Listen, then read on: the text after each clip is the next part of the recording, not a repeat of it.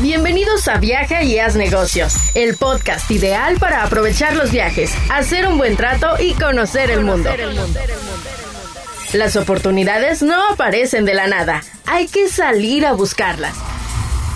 Esto es Viaja y Haz Negocios con Enrique Zenil.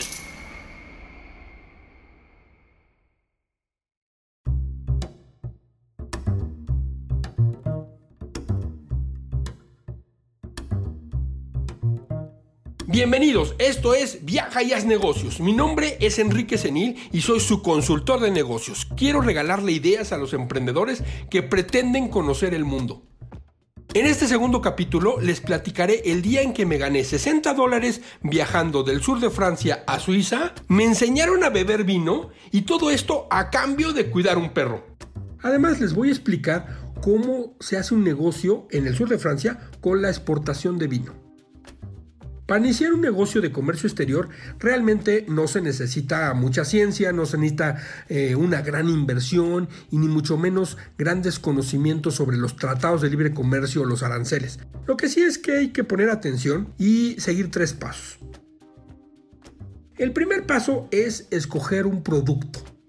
Yo opino que sea un producto ya probado, de calidad internacional, de estándar y de calidad muy probada. Esto nos dará un modelo de negocios muy pequeño, sólido, pero ya probado, ya calado, como quien dice, ya revisado por todos. Y por último, el tercer punto, el más importante, es lanzarse y hacer el primer embarque. Realmente se podría eh, sacrificar un poco de, de, de ingreso con un producto muy bien escogido y entonces eso nos garantiza el retorno de inversión. Para los emprendedores, todos los viajes, por muy pequeños que estos sean, van a traer un montón de experiencias. Obviamente, los eh, emprendedores estamos como una esponjita eh, captando todo lo que podemos. Yo me encontraba en Francia a finales de mil novecientos noventa y cinco. En ese momento eh, necesitaba regresar a Suiza, pero hubo un paro gigantesco de transportistas. Todo el transporte se había quedado inmóvil. Eh, sucede que hace un, unos meses antes, Alain Juppé, que era el primer ministro francés, osó tocar las pensiones de los trabajadores al servicio del Estado, de las empresas del Estado. Y entonces, pues obviamente fracasó y provocó la gran huelga esta de finales de noviembre. Pero poco a poco, meses antes, fue armando un caos. Protestas, huelgas, paros, etcétera. Los políticos, por favor, este es un mensaje a los políticos, no toquen las pensiones, por favor, es un caos. Los franceses realmente ya estaban preparados y afrontaron la crisis de movilidad y ya habían vivido esas experiencias. Crearon unas herramientas para moverse de ciudad en ciudad y sustituir estos viajes de tren y estos viajes en autobús, que son eh, la forma en que se mueven las personas en Europa. Imagínense, no había ni motocicletas ni bicicletas en las tiendas. Bueno, es más, en las tiendas de deportes no había tenis, en las zapaterías, en las tiendas departamentales no había tenis. Todo el mundo había decidido, eh, en vez de estar esperando llevarse un transporte con su vecino, pues como decidieron caminar. Bueno, estaba varado y tenía que salir de Francia. Entonces unos amigos me ayudaron a poner un anuncio en la radio y conseguí un aventón pagado. Esos aventones que son, bueno, se conocen como ride, autostop, viaje de dedo. Esto fue a través de una empresa que se llamaba Pavosh. El costo de ese aventón sería más o menos dos terceras partes de lo que costaba un boleto de tren. Esto, pues realmente era un gran ahorro. Hoy sería eso como, bueno, un viaje de Aviñón a Ginebra actualmente ha de costar como unos sesenta dólares. Por lo tanto, pues era un muy buen trato y ya podía regresar por fin a Suiza. Eh, hicimos una cita, pagamos una parte allí en la oficina de Pavosh y la otra parte, ya a la conclusión de ese pago, pues se le pagaba al chofer, a la persona que brindaba ese servicio. Es así como en la actualidad funcionan las aplicaciones. Hay que pensar que en mil novecientos noventa y cinco pues no se pensaba y nadie pensaba en la mente hacer este tipo de negocios de colaboración, aunque fuera de escala muy pequeña. Compartir los gastos de viaje pues era una cosa este, que solamente hacían con amigos, nunca con desconocidos. O sea, no pasaba por la mente de nadie hacer eso que sucede ahora, ¿no? Había personas, bueno, es cierto, ¿no?, que, que daban auto-stop o ride desde los cuarenta, los cincuenta, sí son muy populares en los setenta, pero cobrar por ello, no, más bien era una cosa como altruista. El día de mi viaje, la conductora se llamaba Norma, llegó un poco tarde de la cita y yo ya estaba muy nervioso, ya estaba este, como preocupado porque no iban a pasar por mí. Esta eh, mujer era una, era una mujer menudita, de estas muy simpáticas, chiquita, extrovertida, y llegó con una camioneta marca Renault. Me pidió luego, luego que me sentara en la parte de atrás, muy amablemente, ¿eh? atrás del, del, eh, del conductor, del asiento del conductor. Pero yo, yo creo que lo tenía ensayado porque con una agilidad ninja, en el momento en que me senté, ella tomó mi maleta, la puso en la cajuela, abrió la, bueno, abrió la cajuela, la puso en la maleta, tomó una canastilla de viaje, me la puso en las piernas, cerró la puerta, dio la vuelta, se subió, arrancó el carro y comenzó a andar.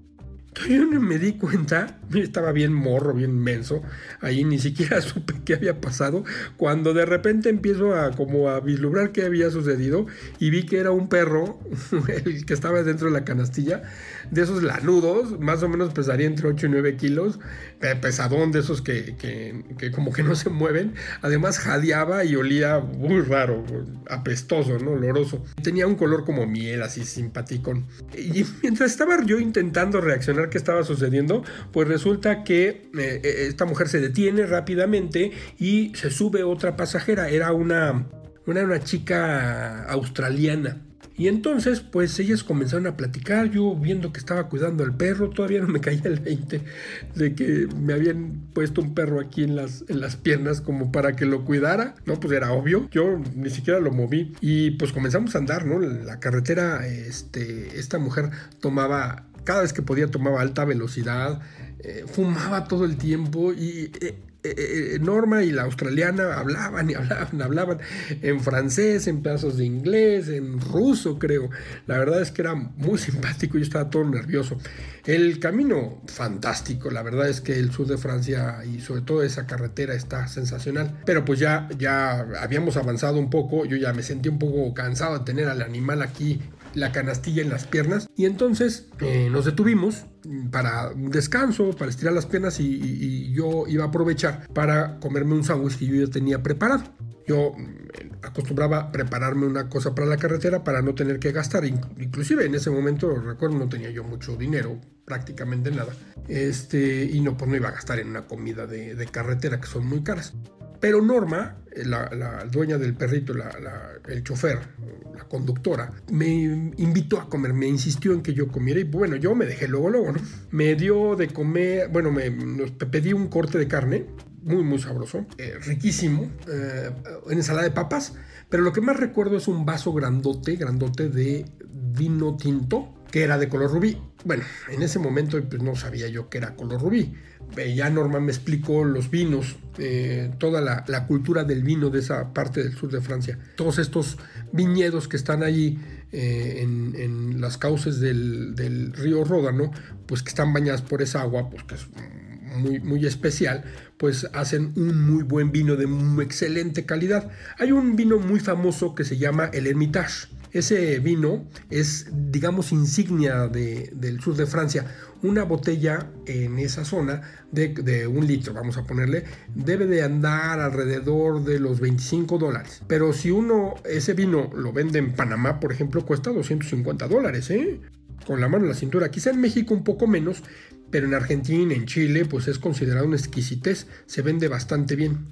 Ese restaurancito donde nos quedamos a comer es eh, de estas eh, restaurantes que salen de las mismas granjas o viñedos que están allí por la zona y allí venden sus excedentes, entonces la comida que venden allí es de excelente calidad.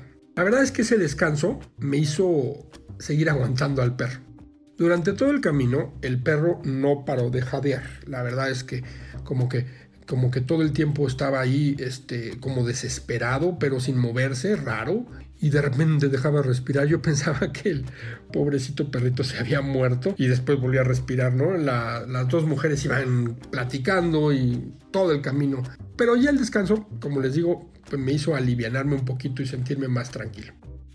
Bueno, pues continuamos el camino y la australiana se, la, se bajó en, en Lacey. Eh, yo continué con, con, con Norma en la parte de atrás, yo como si fuera, como si ella fuera mi chofer. Seguimos juntos hasta, hasta Ginebra, donde era mi destino final.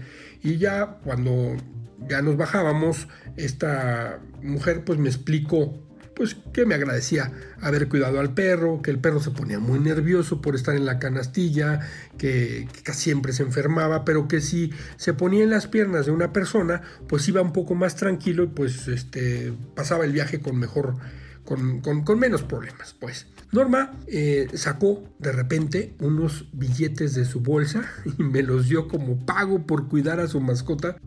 Y fue, serían como unos sesenta dólares. Yo pagué unos treinta dólares y por lo tanto este, pues, gané sesenta dólares por cuidar al perro. La verdad es que esa experiencia eh, todavía la recuerdo. Con, hay gran sensación. Imagínense el camino, comer, este, aprender de vinos. Y debo de decir y confesar que aproveché y compré dos botellas que me recomendó Norma que comprara, que finalmente las vendí en Suiza. Así que además hice un negocio. Hoy en día hay varias aplicaciones y plataformas que nos permiten viajar trabajando o por lo menos compartir los gastos de viaje, ¿no? Hacerlo más leve. Todos, en todos los países funcionan en cierta manera estas aplicaciones, pero siempre hay que revisarlas y familiarizarse, familiarizarse con ellas antes de usarlas, ¿eh? Eso es muy obvio. Voy a platicarles tres que me parecen como insignia y me gustan. La primera es BlaBlaCar, como allí, como Pavosh, la empresa esta de mi historia, pues les permite a quienes viajan de una ciudad a otra por compartir los gastos de viaje con otra persona. La, el conductor, bueno, se ahorra gastos y además tiene compañía, y el usuario, digamos, el pasajero, pues simplemente compra un boleto muchísimo más barato que haber pagado un tren y un autobús. Ahora ya existe este servicio exclusivo para mujeres porque eh, cada vez se solicita y se busca un poco más de seguridad. La segunda es Splitwise.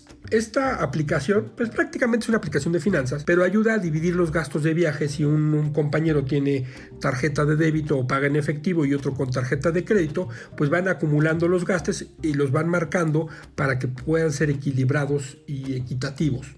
Pero la aplicación que más me gustó es una aplicación que ofrece eh, convertirte en cuidador de casas, mientras los dueños se van de viaje. Esta aplicación se llama House Care. Que más, que más que una aplicación es una plataforma. Yo la conocí a raíz de que leí recientemente un post de Nick y Darren's del blog de Cabras Locas, porque les tocó cuidar una casa en San Francisco. Tenían que limpiar la casa, cuidar unos perritos y un pony. Les dieron todos los elementos para cuidarlos, pero la casa tenía alberca, cine al aire libre, zona de fogatas, bueno, unas lujosísimas habitaciones. Por tres semanas estos chicos cuidaron a los animalitos y además pues tuvieron alojamiento gratuito en San Francisco. Eso, eso definitivamente es un buen trato, un buen negocio. ¿A poco a ustedes no les gustaría cuidar eh, un perrito en un departamento en Nueva York durante unos días y conocer la Gran Manzana? La verdad es que la propuesta de estas plataformas me encantan. Hay varias, revísenlas, búsquenlas, se las recomiendo. ¿Qué les parece si vamos analizando estas oportunidades y las ponemos en práctica? Ya estamos en el sur de Francia. Podemos aprovechar para hacer un negocio de bolsillo, un negocio express. Compramos vino y lo vendemos. Podríamos aprovechar que la mayoría de los países permiten ingresar hasta seis botellas de un litro sin pagar impuestos por persona. Yo recomiendo definitivamente que escojan cuidadosamente el vino, que aprendan un poquito, que lo investiguen y que analicen quién podría ser el comprador al regreso del viaje. Pero de todas maneras hay una ventaja. Realmente si se protege adecuadamente las botellas de vino, estas tienen una larga vida y el vino, como un valor comerci- su valor comercial, pues a lo largo del tiempo pues no, se, no disminuye, al contrario aumenta. Hay unas botellas que van aumentando de precio, pero la verdad es que vale la pena entenderle un poquito este negocio y uno aprovechar su viaje. Estimados pasajeros, siempre que estemos de viaje y si ponemos atención nos vamos a encontrar un negocio de oportunidad, a veces quizá por única ocasión. Todos los lugares del mundo tienen un producto único, insignia. No olviden esa palabra, producto insignia, que solo se consigue allí y que seguramente alguien más quiere. Pero también estos viajes nos sirven como para perfilar nuestro, nuestro carácter de emprendedor, de empresario, y hacen que validemos nuestro modelo de negocios, pero sobre todo podemos darnos cuenta que podemos hacer las cosas, que es posible hacerlas. Eso es lo que quiere aprovechar Viaja y Haz Negocios. Eh, ver que este mundo es muy pequeño y que podemos hacer muy grande nuestro negocio. Estos son los tips finales de nuestro segundo podcast. Número uno. Reducir los gastos de viaje usando las plataformas y aplicaciones, compartiendo gastos o trabajando cuidando un perro apestoso. dos. Aprender un poco sobre vinos, y si escogemos un buen vino, el retorno de inversión es prácticamente el doble. tres. Viaja con protección, por si tienes que cuidar un perro, terminará ensuciándote los pantalones. Les doy las gracias por haberse quedado hasta el final del episodio y les invito a suscribirse y compartir. Agradezco la magia del equipo de monos creativos punto m x. A Carla Ledesma, nuestra locutora y voz oficial, a Luis Contreras, nuestro realizador, y a mi amigo Amílcar Salazar Méndez por la producción de este podcast que se transforma y se va adaptando a estos nuevos tiempos. Mi nombre es Enrique Zenil, encuéntrame así en todas las redes sociales, Enrique Zenil, Z E N I L. Recibo con mucho gusto todos los comentarios y sugerencias. Visita mi página web enrique zenil punto m x. Hasta el próximo destino.